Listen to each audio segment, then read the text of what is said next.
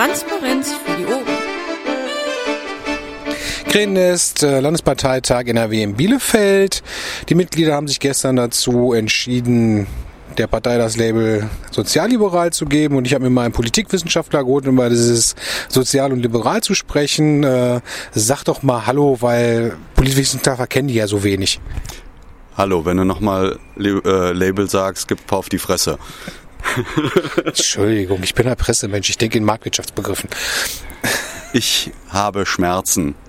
Ähm, ich habe das gestern übrigens, natürlich drohe ich niemandem Gewalt an, es war eher lustig gemeint, aber es tut einem weh, wenn wir ähm, ideengeschichtliche Kategorienbegriffe, die seit zweieinhalbtausend Jahren besprochen werden, als Etiketten bezeichnen. Das, ähm, das ist so, wie wenn man sagt, ja, wir vergessen alles, was in der Bibliothek steht und nehmen uns einen Wikipedia-Artikel und sind dann Experten. Das tut mir weh in, meinem, in meiner Profession.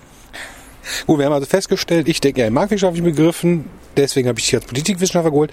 Zweieinhalbtausend Jahre, dann erzähl doch mal, was bedeutet liberal? Ja, das, der liberale Begriff, der ist äh, im Deutschen auch gerne übersetzt mit freiheitlich, äh, ist mindestens seit 500 vor Christus in der politikwissenschaftlichen Diskussion äh, diskutiert, weil sich äh, schon die frühen Autoren damit beschäftigt haben, was ist Freiheit. Und ähm, wir haben mittlerweile den Stand, dass es äh, drei Arten der Freiheiten gibt. Die negative Freiheit, äh, also Freiheit von etwas, äh, dann die positiven äh, Freiheit zu etwas und noch die Freiheiten der dritten Art, die möchte ich jetzt nicht weiter ausführen, das ist ein bisschen zu kompliziert. Und dieses macht äh, den Liberalismus aus. Äh, ich empfehle dazu immer auch gerne, äh, wenn man sich das mal ein bisschen genauer angucken will, John Rawls, Gerechtigkeit als Fairness, der eigentlich den aktuellen Stand, na, nicht ganz wiedergibt, aber einen, einen guten Meilenstein, äh, wo sich viele äh, aktuelle Forscher äh, mit Liberalismus, Freiheiten und auch sozialen Themen beschäftigen. Ähm, John Rawls, Gerechtigkeit als Fairness, sehr gutes Buch. Was sagt denn der John Rawls? Gerechtigkeit als Fairness ist ja auch wieder, wie man so schön nennt, schöne Basswörter, aber was steckt dahinter? Es steckt dahinter, dass ähm, die Freiheit des Einzelnen in allen ihren Formen äh, zur, zum menschlichen Zusammenleben dazugehören, dass das Individuum aus einer liberalen Perspektive möglichst viele Freiheiten haben soll und muss Gleichzeitig, und das ist halt auch ein, ein, eher der soziale Aspekt des Liberalismus, den es tatsächlich gibt, auch wenn er in Deutschland zum Beispiel vergessen wurde, äh, dass es halt eine Chancengleichheit gewährleistet werden muss für alle, denn das ist das, was die Fairness ausmacht zwischen den einzelnen Mitgliedern.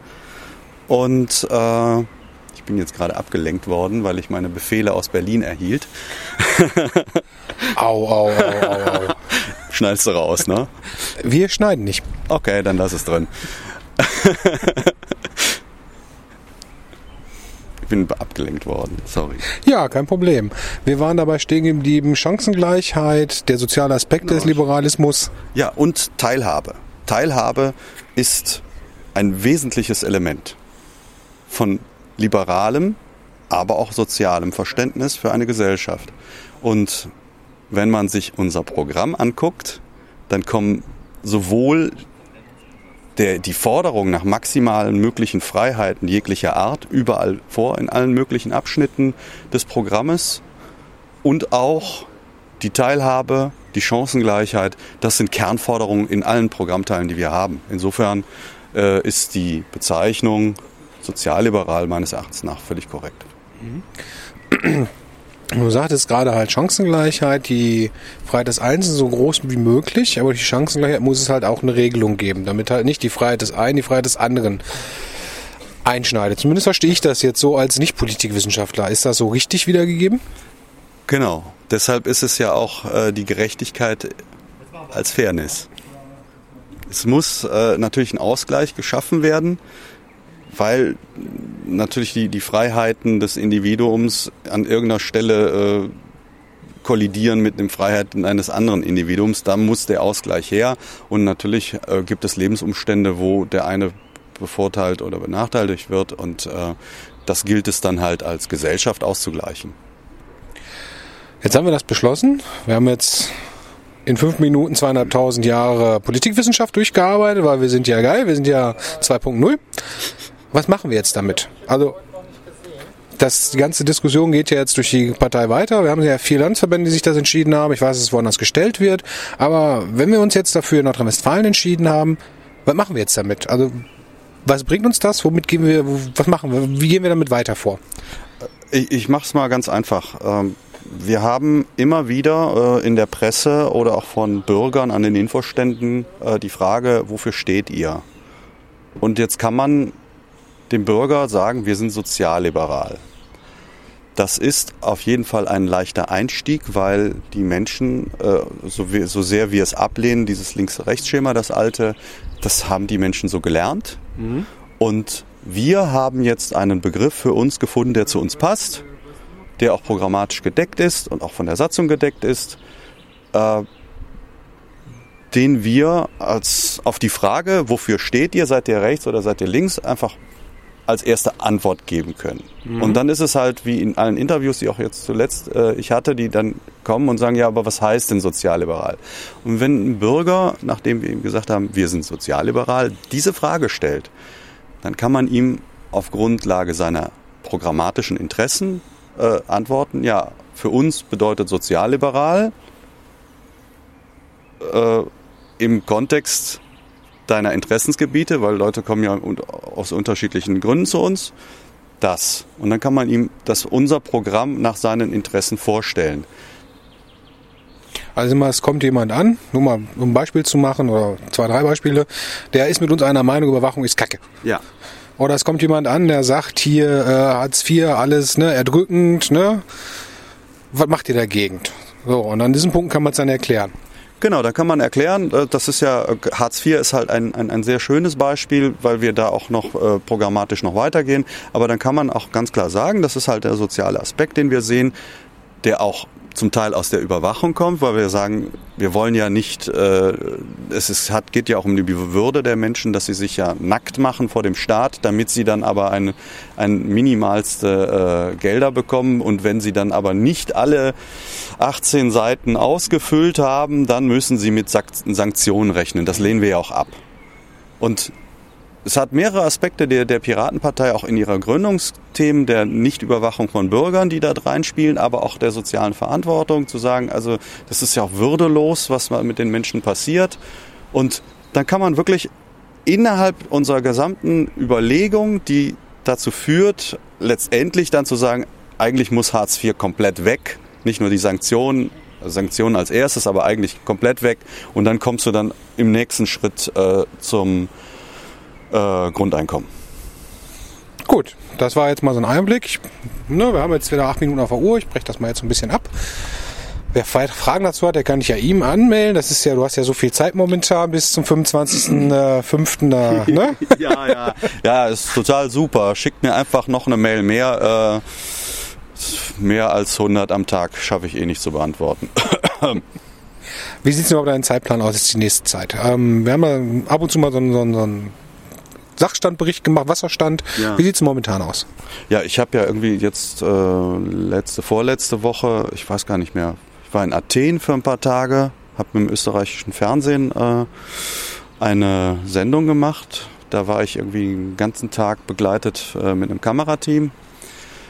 Bin dann zurückgekommen und bin dann nach Brüssel gefahren, die Europäische Piratenpartei gegründet und ich glaube, letzte Woche war es ein bisschen ruhiger, aber jetzt geht es schon wieder los. Also ich habe, äh, kann ich dir jetzt schon sagen, Terminkalender im Mai, äh, wo ich äh, morgens äh, Termine habe, abends Termine habe und das eine ganze Woche lang. Also wo ich wirklich durch äh, NRW, äh, Hessen bis ins Saarland runterfahre. Mhm. Und ähm, ich befürchte, nein, ich hoffe, ich hoffe, dass es noch viel mehr wird, weil wir brauchen natürlich auch diese mediale Wahrnehmung und man muss mit vielen Leuten reden. Halt, so ist die Politik.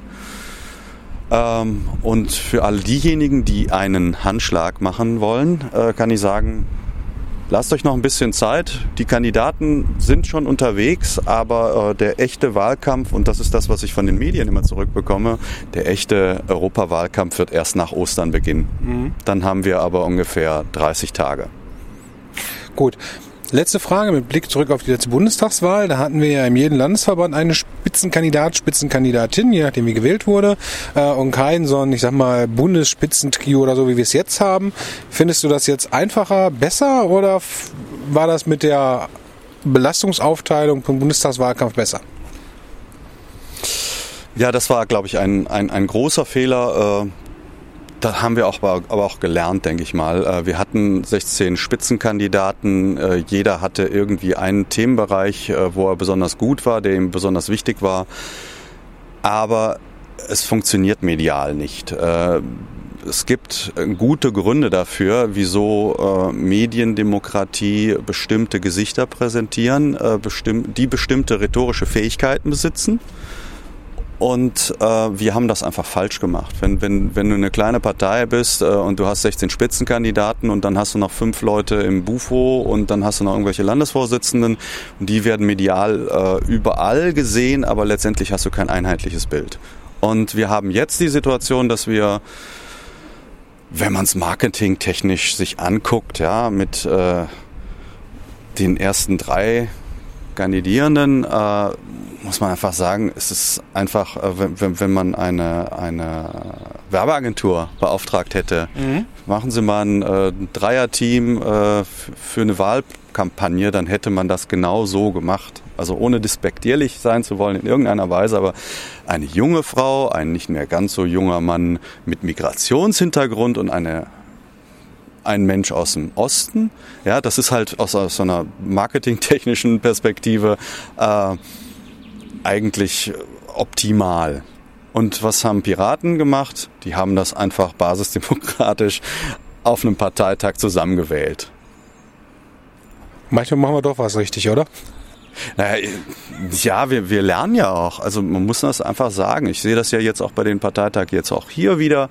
Ja, wir haben äh, eben nicht ob, obwohl wir sehr viele Satzungsänderungsanträge gehabt haben, haben wir uns zum Beispiel dafür entschieden, die Tagesordnung so zu machen, dass während die Presse am Samstagmorgen da ist, wir politische Themen beschreiben, ja, und die und nicht die Satzungsänderungsanträge, weil wir wissen ja, die Presse bleibt irgendwie samstags äh, bis Mittag und dann sind die weg und dann schreiben sie, wenn wir nur Satzungsänderungsanträge behandeln, dann schreiben sie, die Piraten beschäftigen sich mit sich selbst. Das konnten sie jetzt nicht machen, weil wir haben sehr ausführlich, aber auch konzentriert über Politik geredet. Und das sieht man halt auch in der, in der, in der Presserückmeldung. Ne? Genau. Kann man direkt sehen. Das erste, äh, was an Schlagzeile kommt, Piraten erklären sich sozialliberal. Und das ist eigentlich auch das Gute. Das heißt, der Landesparteitag hat eine politische Botschaft äh, in die Medien, in den Medien platzieren können. Und das ist für uns wichtig. Wir machen Politik. Genau. Also die Presse war, wie du es gesagt hast, also bis auf so ein, zwei Beobachter, die länger geblieben sind, aber Fernsehen war weg, äh, die großen Anstalten waren weg. Der DPA-Mensch hat heute nochmal extra angerufen wegen SMVMB, weil er das auf dem Schirm hatte, aber hätte das nicht gewusst, hätte er auch nicht mehr angerufen, dann wäre die Meldung nicht rausgegangen. Also von daher kann ich da zumindest was ich als Pressebeobachtung hatte von den Anwesenheiten, da nur stimmen, das war so. Ja, und das ist auch einfach ein kleiner Hinweis an alle diejenigen, die noch Landesparteitage machen. Äh, wählt einfach die Tagesordnung, wo die politischen Themen zuerst drankommen. Einfach als Hinweis, äh, ihr werdet sofort merken, dass es äh, in der Medien- und Wahrnehmung ganz anders rüberkommt, als wenn ihr die Satzungsänderungsanträge zuerst behandelt. Alles klar, Foti. Ich wünsche dir sehr, sehr viel Stress, positiven Stress und eine wunderschöne, wir werden vorher nochmal Podcast, das mache ich beim nächsten Mal. Ich wünsche dir einen schönen Wahlkampf. Ja, danke schön. Und äh, wie gesagt, jeder einen Handschlag. Intro und Outro Musik von Matthias Westner. East meets West unter Creative Commons.